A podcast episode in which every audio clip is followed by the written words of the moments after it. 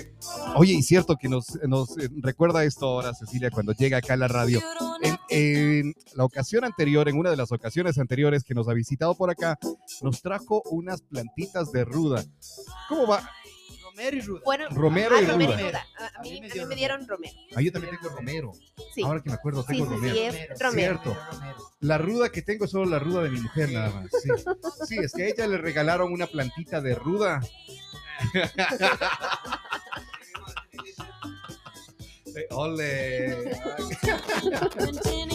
Solo mueve la cabeza. Bueno, a ver, no, en realidad sí tengo una, tengo una planta de ruda, tengo una, la planta del romero. Eh, ese romero está como que eh, vive, se muere, vive, Sí, se muere. Romero está igualito. Medio, No. medio complicado ha sido tener el romero o no. No, No. es complicado. No. Primero saludar, ¿no? Ah, Así suavi- eh, suavito, porque todavía la, la bienvenida Todavía oficial no. sabe cómo es la bienvenida. ah, claro, ya, o sea, genial, a ver, genial, El romero, ¿cómo se le cuida? Con amor. Así, Agüita, ¿ya? sol y ya, listo. Cuidado se muere el romero, verán yo. No, no, ahí está sí ahí todavía, está ahí todavía. El, el- el romero está ahí todavía.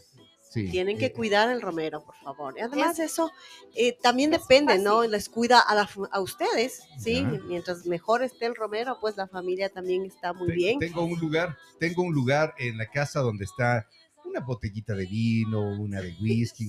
A- Ahí está Ahí está romero. alegre, ahí Ahí está está el romero. Sí, ahí está el romero. sobre Está- Junto al vino siempre el romero está bien. sí, ahí Sí, está. en las comunidades indígenas, por ejemplo, se utiliza el romero, ¿sí? Se coge pues una de sus ramitas, se mete en la botellita de vino para poder dar la bendición cuando hay e- época de finados. ¿Así? Se hace todo el altar, pones el pan, las papas, el cuy, conejo, pollo. Y claro, pones el pan, ¿no es cierto? La masita de pan, la guagua de pan y le vas poniendo los nombres de todos los que ya nos, ya nos dejaron aquí, están en el cielo o en cualquier espacio. Y entonces, claro, le, le tomas este romero, va- das una bendición y llamas a todos los espíritus que venga de donde sea y que se sirva todo a lo que está ahí en el altar. Entonces, el romero es muy importante. Ah, chévere. Ah, qué interesante. Míralo, míralo. Esa- esa- Junto esa- al vino, decía. junto al vino. Hoy Junto mismo al vino. pongo junto a 10 mil vinos. Bueno, vamos a conversar.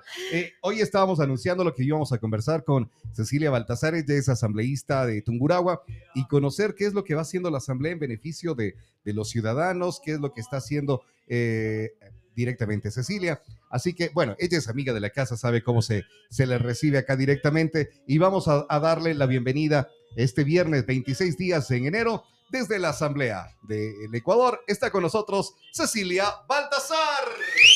¡Bravo! Bien. Cecilia, qué gusto, buenos días. Muchísimas gracias, un saludo, un abrazo a todos los ciudadanos y ciudadanas de Ambato y de la provincia de Tungurahua. Realmente acciones importantes se están ejecutando. Contarles que ya tenía tiempos de no visitarles y les he estado escuchando, pendiente, he estado de todo lo que están haciendo, el trabajo que realiza este medio de comunicación es muy bueno porque mantiene, por un lado, informado, ¿sí? De todo lo que ocurre en la ciudad, en el país, pero por otro lado, alegre. Tiene alegres a los ciudadanos de Ambato y del país. Eso, entonces, felicitaciones. Y luego, sí, informarles que estamos en un proceso importante bueno, una apuesta de seguridad, sí, garantizar el derecho a la seguridad. La Asamblea se ha puesto ya la camiseta de este Estado ecuatoriano, amarillo, azul y rojo.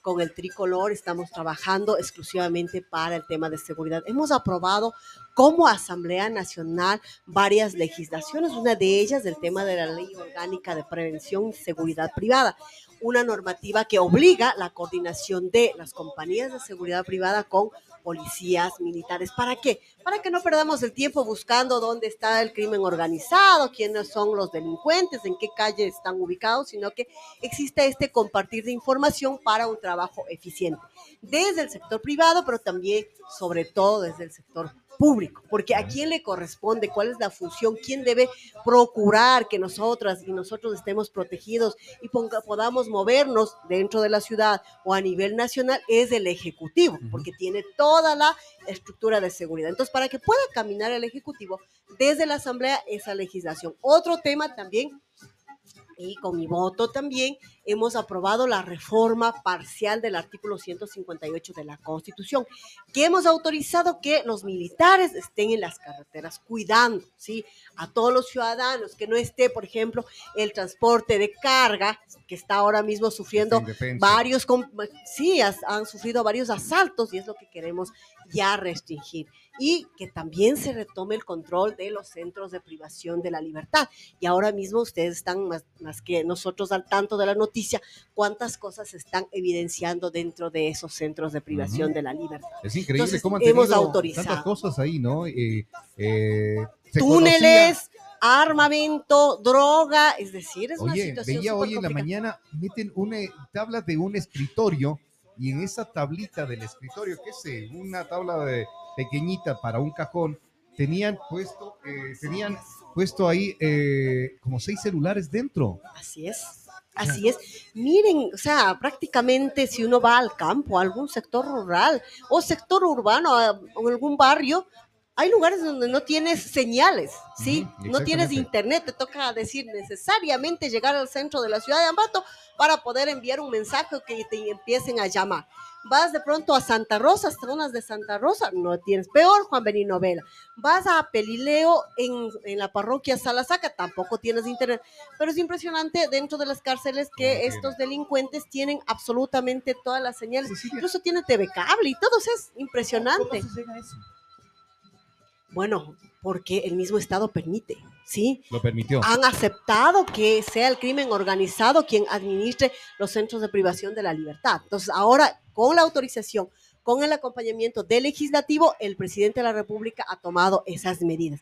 ¿Eso qué quiere decir? Que estamos teniendo una coordinación entre los poderes del Estado y hemos por ello exigido también a la función judicial que dé respuestas, porque si bien la Fiscalía investiga, genera pruebas, establece responsabilidades, formula cargos, va a juicio, pero son finalmente los jueces los que dicen, bueno, efectivamente tantos años de cárcel o esa es la medida que debe tener este, esta persona que fue procesada. Entonces, sí estamos exigiendo coordinación con la función judicial. Y que sea una justicia eh, eficaz además, ¿no? Porque veíamos también de que hace su trabajo los militares, la policía, y al rato están otra vez en la calle.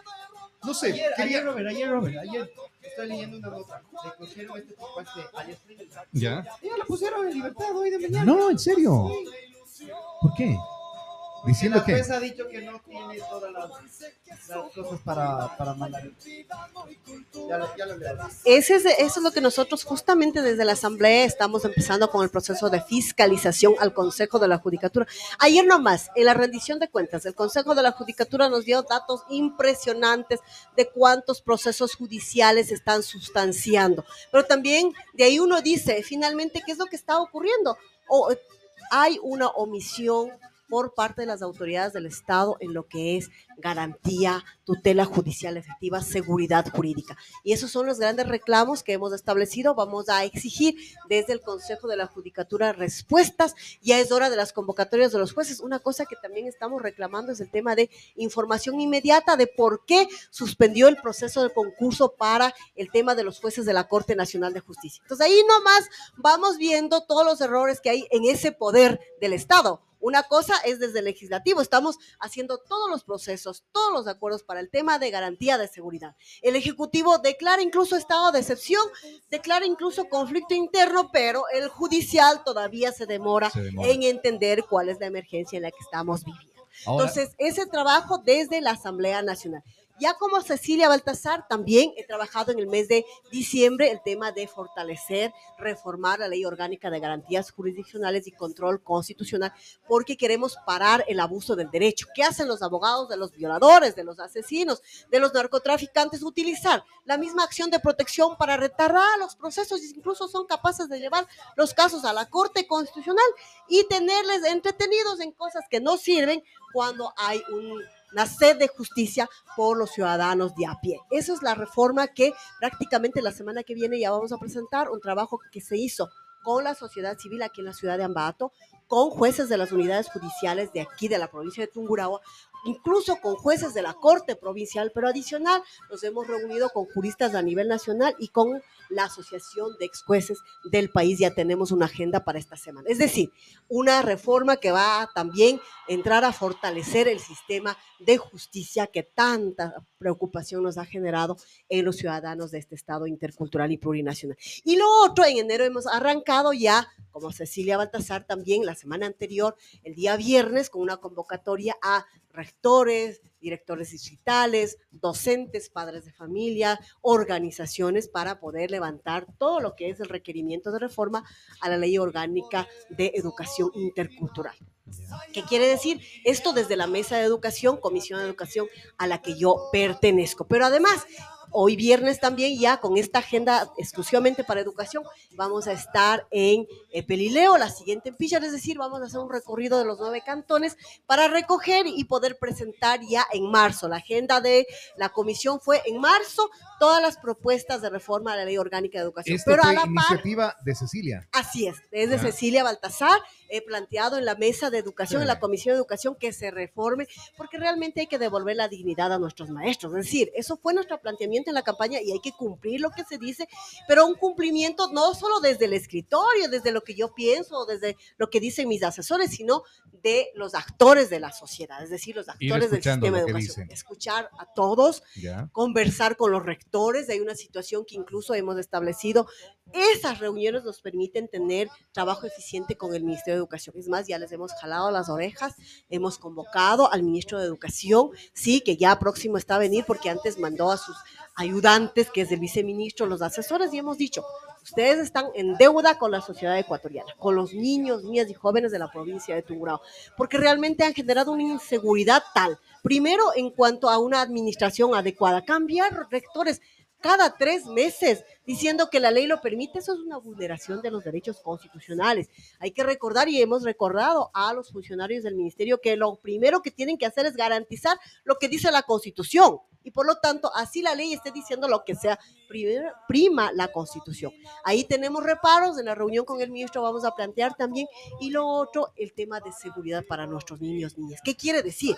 Que debe haber una coordinación con la policía para que fuera de las instituciones educativas tengamos una protección, que nuestros niños, niñas salgan con tranquilidad y que no estemos nosotros como padres de familia desesperados, parados en la puerta prácticamente cumpliendo la función de un guardia. Ahí hemos dicho al ministerio que nos pase de manera inmediata el reporte de cuántos colegios, cuántas escuelas en las zonas urbanas y rurales tienen guardias, tienen una protección y también cuántas instituciones educativas a su alrededor tienen cámaras de seguridad. Y adentro, que es lo más grave todavía, cómo está el control, el tema de protección de nuestras niñas. Cuidado con esos docentes, ya hemos señalado, y el tratamiento, obviamente, de cada uno de los casos que se vayan presentando en las instituciones educativas. Es decir, una acción ya de lleno en el sistema de educación, el tema de escuelas, colegios, pero también en la universidad. Informarles que ya nos hemos reunido. También he dicho yo misma, por favor, como Cecilia Baltasar, necesito que CES, el Consejo de Educación Superior, esté de la cara en la Comisión de Educación ya acudió y hemos dicho, a ver, ¿cuántas universidades efectivamente han cumplido con el cupo de becas? Para los jóvenes que son excelentes en educación, pero no tienen recursos, no pueden cumplir sus sueños. ¿Y, ahí se está cumpliendo o no? no se está cumpliendo. Entonces hemos dicho, necesitamos reportes exactos de parte de la coordinación CES y las universidades que nos digan cuántas están cumpliendo, cómo están trabajando.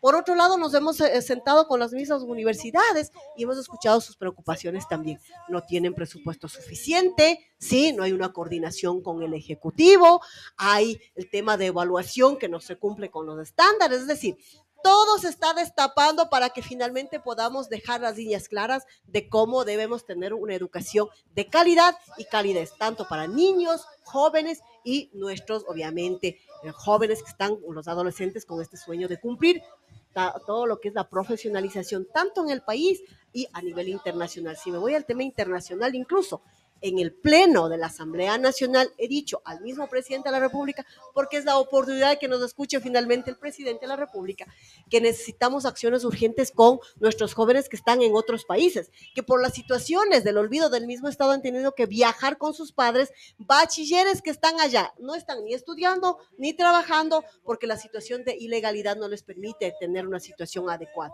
Y he solicitado al presidente de la República que desde su compromiso de trabajar con la juventud se se coordine y ahí al CES también, aprovechando que estuvo ahí Pablo Beltrán, le he dicho directamente la coordinación a través de las embajadas para que nuestros jóvenes que están en esos países sin hacer nada puedan estudiar a través de esta metodología que ya tenemos ahora mismo plataformas virtuales que funcionan a la perfección. Los jóvenes que están allá en situaciones de ilegalidad deberían estar estudiando en las mismas universidades a través de estas ofertas. Es decir, se está pensando en jóvenes que están aquí en el país, pero también en nuestros jóvenes que están en otros países. Cecilia, ahora eh, algo de lo que vamos viviendo es este incremento por la guerra que se vive en la actualidad, eh, en esta guerra interna que se vive en la actualidad en nuestro país.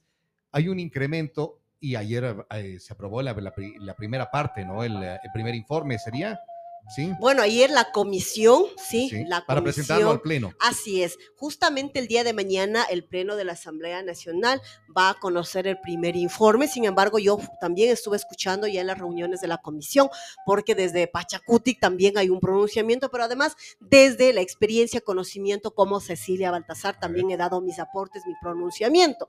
Y es que no estamos de acuerdo, o sea, sabemos la necesidad. Hay, estamos en emergencia, pero hay otras medidas. Una que es lo más fácil que el presidente puede también tomar y que incluso él mismo ha ofrecido en campaña es el usar los recursos, la reserva internacional que tenemos. Y he sido clara en decir que no queremos que se utilice todos los 6 millones y más que tenemos, sino un millón quinientos solo para poder respirar, ¿sí? Hasta mientras hay otras alternativas, el impuesto a la renta, por ejemplo. ¿Por qué no regresar a esos procesos? Para las familias que tienen más de un millón de dólares, yo creo que no vamos a hacerles daño. no estoy de acuerdo. En ¿Por qué? Porque afecta a la canasta básica. Uno puede decir, pero no a la papa, no a la cebolla, no a la zanahoria, no? a la... Por favor, claro. ¿Cómo yo llego con mis papas de chibuleo, por ejemplo? O las zanahorias de mi territorio, ¿sí? O el melloco o, o el choclo que produzco en chibuleo. No voy a traer en, en caballo, no lo voy a traer este, en la espalda. Tengo que contratar mínimamente un camión para llegar al mayorista. Y el camión tiene que tener diésel. Y el diésel, si es que ahí pagamos IVA. Entonces, si no hay esa conciencia el bulto me va a costar, que ahora me cueste 50 centavos, después me va a costar 60 centavos. Entonces, ese 60 centavos no va a decir el, ah, el agricultor, no, pues yo este 60 centavos no le voy a cobrar al consumidor. centavos, así sea un centavo. La suma de centavos, exactamente. Entonces, debemos estar conscientes de que sí se afecta al que menos recursos tiene, al que menos ingresos tiene. Otra opción ahí habíamos dicho también, hay varias personas que tienen recursos fuera del Estado, paraísos fiscales, ¿no es cierto? Impuesto a la salida de divisas. ahí también el presidente de la República tiene. Y lo otro, las grandes deudas que tienen los empresarios, las millonarias deudas que tienen. Por favor, tenemos aduanas, tenemos SRI, tenemos toda la herramienta. Lo del ITT que se votó, nos hicieron una consulta, la gente votó que eh, sin conocimiento, pensó que si decía sí va a ser no, y si votó no fue peor. les pasó así, fue un golpe esto. Ahora, postergar, ¿se puede postergar el cierre de esto? Claro, están pidiendo moratoria. Moratoria, moratoria. Bueno, ahí hay que preocuparse mucho, porque a ver, el mismo presidente de la República dijo, estoy sí de acuerdo con que se proteja, dijo sí al Yasuni, ¿sí? Y esto bajo la, yo entendería bajo la conciencia de que efectivamente es el pulmón del país y del mundo. Además tenemos una biodiversidad importantísima ahí, que hay que proteger. Todas las maravillas en donde tenemos los diversos animales, las diversas plantas están ahí. Es una riqueza que tenemos como Ecuador. Y lo otro, ahí hay hermanos. O sea, hermanos ecuatorianos, si es que no queremos decirles que son pueblos indígenas, bueno, finalmente son seres humanos los que están viviendo en ese territorio. Entonces, ya la sociedad ecuatoriana se pronunció, ya el Estado consultó el Ejecutivo a través de sus poderes, hizo todo el proceso y los ciudadanos hemos dicho, sí a la protección de los recursos naturales que está en el IASU. Entonces ahora no podemos estar con el tema de que no, ahora resulta que queremos extender. Entonces son temas que nos van después poco a poco llevarnos a la inseguridad jurídica y luego a vulnerar los derechos de los seres humanos y de la naturaleza. Y finalmente vamos a ir a parar incluso hasta la Corte Interamericana. Yo no quiero alarmar, pero podemos más bien tener otras opciones. Y en este caso, por ejemplo, a ver, hubo varios... Eh, temas en la consulta. El otro fue del Chocó Andino, que fue exclusivamente a ellos. Como usted dice, eh, acá hay hermanos que viven en esta zona, que trabajan también en esta zona, que aprovechan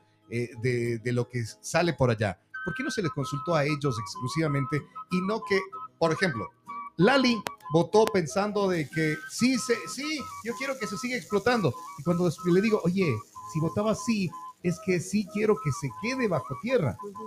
Y así le pasó a mucha gente. Gente que desconocía lo que estaba sucediendo en realidad por allá. Ya, ya pero Lali no creo. Lali dijo, sí, protejamos la naturaleza porque finalmente esto beneficia al Estado ecuatoriano. No es solamente a una persona, sino los Al beneficios de, claro, es al Ya. país. Finalmente Perfecto. lo que hemos hecho es, ¿qué decir? Sí a la vida de mis nietos, de todos los jóvenes que están ahora mismo, sí a los animales que están allá, pero también no solo me refiero al tema de eh, la actividad económica que están desarrollando alrededor o la persona que está trabajando en la explotación de los recursos mineros, sino me refiero al tema de que hay seres humanos viviendo dentro de esa gran selva que son los tagaeres y taromenanis, que también son nuestros hermanos. Lo que sí ellos nos diferencian, nos diferenciamos con ellos de que en el sentido de que ellos dicen no queremos estar en contacto con la civilización. Porque miren qué es la civilización en la que nos encontramos, la civilización en donde no podemos ni salir a la calle, la civilización en donde ven que le están robando a Cecilia Baltasar y la vecina pasa nomás, no me importa nada, filmar. la civilización en la que dice, como no es a mí, entonces vaya nomás que se haga allá, que le pase con su Eso vida. sí, Esa es la civilización sí. en la que estamos viviendo. Entonces, hay una pérdida impresionante de los valores. Yo me acuerdo, de pequeña, yo podía caminar en la ciudad de Ambato tranquilamente, podía venir con mi mamá y caminábamos y no era como hoy que yo tengo que tenerle a mi, a mi hija prácticamente amarrada a mi mano por si de pronto me van arranchando, ¿no es cierto? Entonces, hemos perdido valores. Y lo otro, aquí en Ambato la vecindad funcionaba, la solidaridad. Yo creo que todo el mundo también se cuidaba en esas épocas. Y ahora no, o sea, sinceramente hemos perdido el tema del concepto de qué es la buena vecindad. Sí, el querernos como vecinos, como ciudadanos de Ambato o de la provincia de Tugura, nos falta, yo creo que ahí hay que trabajar mucho, no solo de las escuelas, no solo de los colegios, no solo desde las universidades, sino desde la familia. Nos Oh, dice, van padre, trabajando madre. ya justamente eh, acercándose al territorio para que ir escuchando lo que dicen en las escuelas también. Esa es una de las buenas cosas. Iniciativa de Cecilia Baltasar. ¿Qué podríamos decirle a la gente entonces ahí eh, que votó por Cecilia, que tiene la representación de ella, ahora es representante de todos los tungurahuenses, no exclusivamente de quienes votaron por Cecilia, es eh, representante de todos los tungurahuenses. ¿Qué podríamos decirle para eh, tener un poco de, primero, esa confianza que eh, de a poco la van ganando nuevamente ciertos asambleístas y el rechazo eh, se va menorando, ¿no? Sí, se va menorando, ¿sí? Entonces, ¿qué podría decirle para todos tengan esa certeza de que están trabajando por el bien? Claro, señalar que, bueno, prácticamente todos estamos en la Asamblea Nacional. Yo había dicho y siempre me mantendré que el curul de Cecilia Baltasar es de la provincia de Tungurahua. Eso quiere decir que tenemos una gran responsabilidad, no solo Cecilia Baltasar, sino cada uno de los ciudadanos del cantón Ambato y de los nueve cantones, es decir, la provincia de Tungurahua tiene esta gran misión de este año, cuatro meses, legislar y fiscalizar. ¿Eso qué quiere decir? Que por favor participemos de manera activa, que participen vengan a estos espacios de diálogo directo que estoy desarrollando todos los días viernes en cada uno de los cantones, en donde no solamente vamos a hablar de educación, hay propuestas que vienen, por ejemplo, para el tema de gobiernos autónomos descentralizados. En Píllaro vamos justo a desarrollar dos temas, educación y gobiernos autónomos descentralizados. Y así pues cada uno de los ciudadanos puede plantear sus distintas preocupaciones, no solo para reformar una ley, porque ahí sí quiero aclarar a, a los ciudadanos de la provincia de Tungurahua que en este año, cuatro meses, lo que vamos a hacer es presentar nuestras propuestas, ¿sí? Decir qué es lo que queremos que se reforme, que se mejore o que se elimine porque nos estorba, tal vez alguna legislación más bien nos vulnera los derechos, ¿no es cierto? Eso es lo que vamos a decir, pero el tratamiento de esta legislación va a ser recién en, las siguientes, ah, en los siguientes años. Entonces, una cosa es legislar, vamos a levantar, vamos a presentar nuestras propuestas y la otra inmediata en la que estamos trabajando es la fiscalización. La fiscalización nos ha permitido, por ejemplo, ya el día lunes nos sentamos en el Ministerio de Agricultura, nos vamos a, sentar con autoridades, dirigentes, para decirle al ministerio, prácticamente al personal del ministerio, todas las fallas que tenemos aquí en la provincia de Tungurahua, todo lo que está por hacer en la provincia de Tungurahua. ¿Cómo Y que? por, por ejemplo, la atención a nuestros agricultores. ¿Qué pasa con ese seguro al agro? ¿Qué es lo que todo el mundo estamos reclamando? Yo siembro cebollas, por la helada se me quema todo. ¿Y cuándo el Ministerio de Agricultura me va a decir, a ver, Cecilia, necesitas de este proceso y te vamos a reponer los recursos para que vuelvas a sembrar? No hay esa opción en la provincia de Tungurahua. Entonces queremos que nos expliquen con números, con detalles de cómo vamos a operar en el seguro al agro. Otro tema, precio de la leche. Ya hay una ley, ya fue emitida desde la Asamblea Nacional. Ahora lo que queda es el reglamento, pero el reglamento no puede demorarse siglos, por Dios. El reglamento es un aterrizar de lo que dice la ley. Entonces no hay para qué perdernos. Queremos respuestas en ese sentido. Y lo otro, un acompañamiento también en los emprendimientos, en los pequeños y medianos emprendimientos mediante agrocalidad. Claro que nos van a decir, pero agrocalidad todos los días está caminando. Bueno, si todos los días camina, seguro estará dando una vueltita una semana por el cantón de Ambato, otra semana por el cantón Pelileo. Lo que yo quiero es que esas vueltas no sean solamente una vez, sino dos veces, tres veces, pero que se pueda empezar a caminar a pasos gigantes. ¿Por qué digo esto? Porque sí tengo una preocupación y también he dicho en el pleno. Creo que los colaboradores del presidente de la República están pensando que tienen una gestión de cuatro años. Creo que están pensando que van a permanecer mínimo diez años están equivocados. O sea, ahorita todo el mundo, cada día que pasa, tenemos menos tiempo, la Asamblea Nacional y el Ejecutivo. Entonces, bajo, Se tiene que eh, trabajar ya. es ya y es todo para ayer, no es para que, ah, la próxima semana. ¿Por qué digo esto? Porque yo ya solicité una reunión en la Agencia Nacional de Tránsito y resulta que me dicen, de, eh, de aquí la respuesta es en 30 días. A ver, en 30 días para mí es como estar pasándome ya un año entero porque no tenemos tiempo. Yo solo necesito una audiencia para que escuche a las organizaciones. Yo no necesito absolutamente nada más. Queremos que se dé soluciones en la provincia de Tungurahua. Es decir, yo lo único que quiero es que se siente el Estado con la sociedad civil y que converse y que cumplan con lo que finalmente dice la Constitución, una garantía de derechos. Entonces ahí hay, otra también, otra institución que casi me da infarto al corazón, porque empieza la intervención de la Universidad Amauta Iwasi. También desde la Comisión de Educación estoy empujando que ya aterrice esa universidad. Incluso porque es una universidad, si bien surge de la iniciativa del movimiento indígena, oferta prácticamente el espacio o la formación para todos. Es más, el primer año tuvieron 60% compañeros mestizos, 20% indígenas, 10% afro, es decir, es para todos eh, los jóvenes del país. Entonces, empieza a intervenir esa universidad porque por ahí también el mismo Estado puso frenos, puso frenos y no logró que se logre ya la institucionalización a 31 de diciembre de 2023. Resulta que hace reunión CES y pide un informe al, al CASES y CASES dice, para el informe me voy a demorar 15 días. 15 días para intervenir una universidad. Necesitamos ya que se nombre quiénes van a inter- intervenir, quiénes van a ser los miembros, que ya empiecen a ver las hojas de vida, que pongan autoridades. Entonces, claro, afortunadamente el mismo Cases más bien dijo, bueno, bueno, vamos a revisar, pero ¿por qué? Ahí empezamos a decir, ¿qué pasa, señores? 15 días. Es Claro. aquí en esta emergencia, es como que me, estoy- me están diciendo, esperemos tres meses.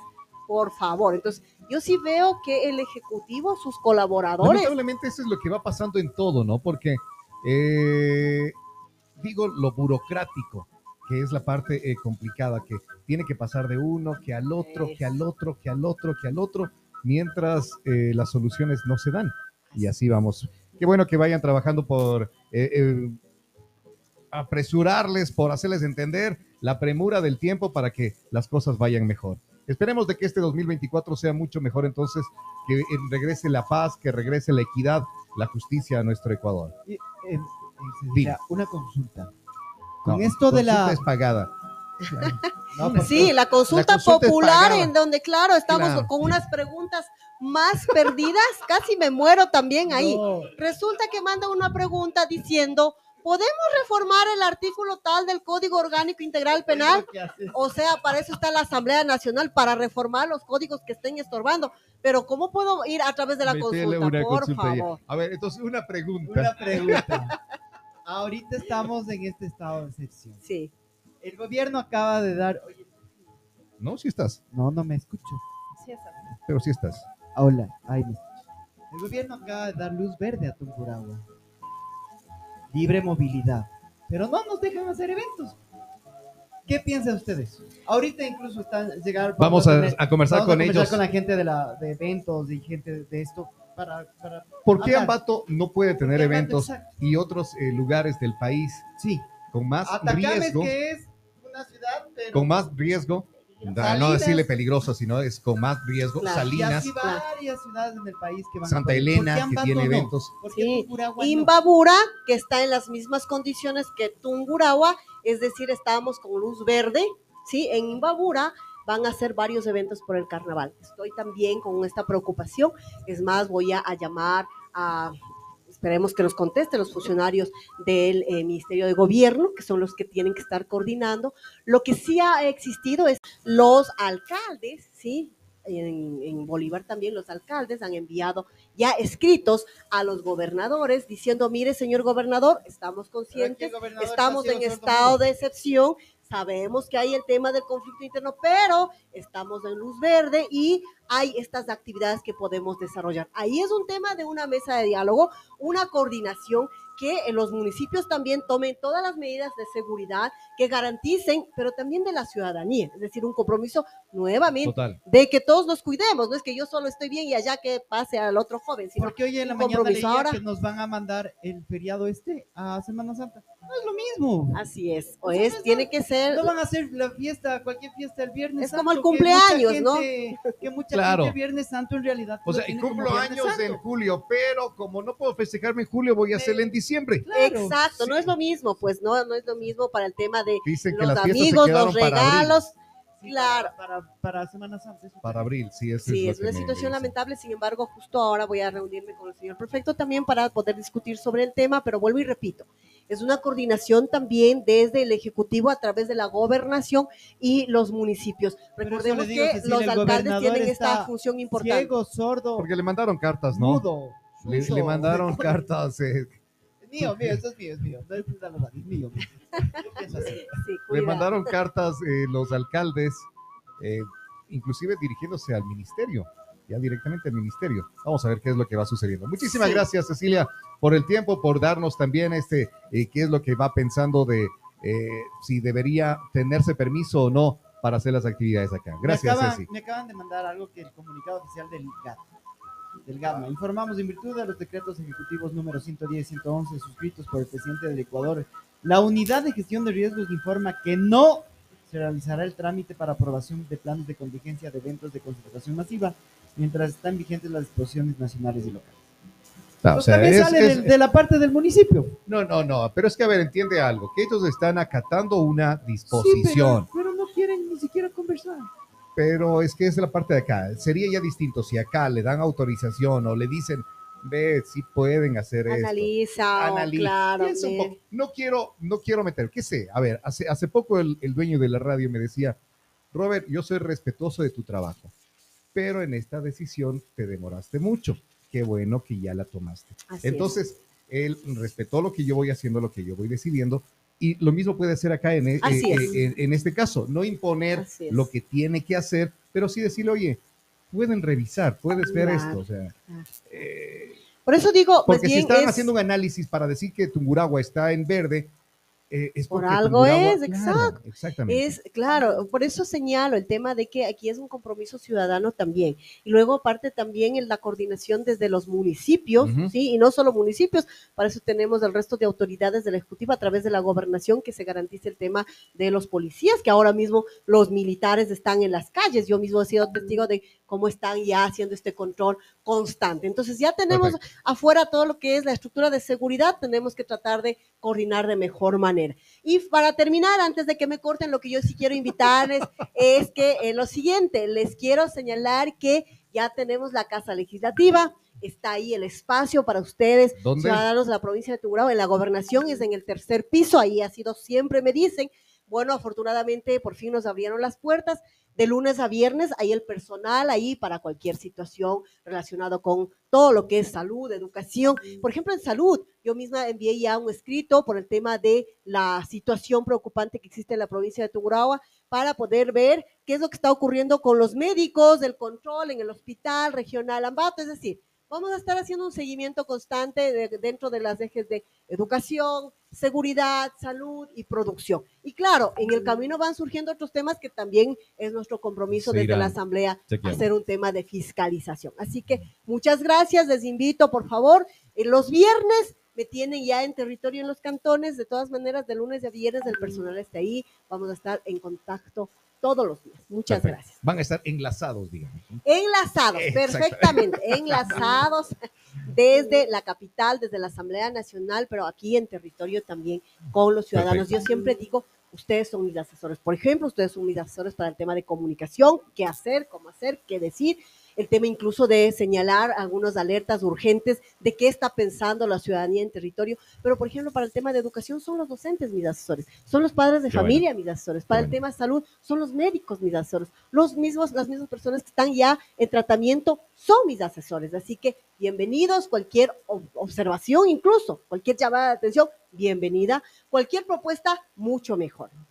Muchísimas gracias, gracias. mi estimada Cecilia, por siempre venir a alegrarnos la mañana. A escuchar, eh, conversamos con ella, vamos enterándonos de las cosas y nos hace de reír también con Ay, sí. eh, las cosas. Hoy no, eh, hoy no estuvimos así tan Sí. divertidos, tan jocosos, porque ameritaba encontrarnos poquito con todo esto. Exactamente, exactamente. Es verdad, pero, pero fuimos ahí encontrándonos. Sí, ¿Cómo se llama ella? Elena, Elena, Elena, cuando yo estaba diciendo de que, y la gente se pasa grabando, Elena me regresa a ver así como que, pero yo le estoy grabando a las Ameri-". pero pero no, si pero, acaso le estoy grabando a usted, dice. pero yo decía, no, estamos grabando es eh, la gente, porque es lamentablemente lo que va Claro, pasando. O sea, graban Le cómo te roban, algo pero no corres a auxiliar. exactamente, pues, o sea, Exactamente. por ejemplo, es otra cosa distinta en las comunidades. Si yo me doy cuenta que a la vecina le están pegando o le están robando, yo tengo la obligación Ayuda de acercarme y auxiliar. Claro, o bien le ayudo a pegar o bien le ayudo a salvar la vida. Pero es las dos decisiones que tú tomas, ¿no? En el ejercicio del derecho a la legítima defensa. Pero entonces ahí está. Y además yo le acompaño a la señora vecina a que acuda a la autoridad y presente. Claro. ¿Quién es la autoridad? El presidente de la comunidad. Que presente ese rato la denuncia, la demanda y el presidente está en la obligación ese rato ir al parlante y decir, este rato ha ocurrido tal cosa, toda la asamblea de la comunidad, Y todos. Todos están ahí. Aquí, por ejemplo, si ahorita digo, toda la ciudad de Ambato pasa esto, acérquense. No creo que todos se levanten, no, dirían sí. ya más, más ratito, ya mismo, voy a primero ver qué hay acá. ¿no es Tuco, anda a dar viendo qué es lo que están diciendo y ahí. Ya, así, ya, bueno. y- Eh, sí, tal cual, tal cual, Una vez, anda a dar viendo y Ya, ya, mijo, ya. ya, ya, tal ya, cual, tal cual. Nos vamos a la pausa. Gracias, Cecilia Baltasar, con nosotros, enlazados en Retumba 100.9. Retumba.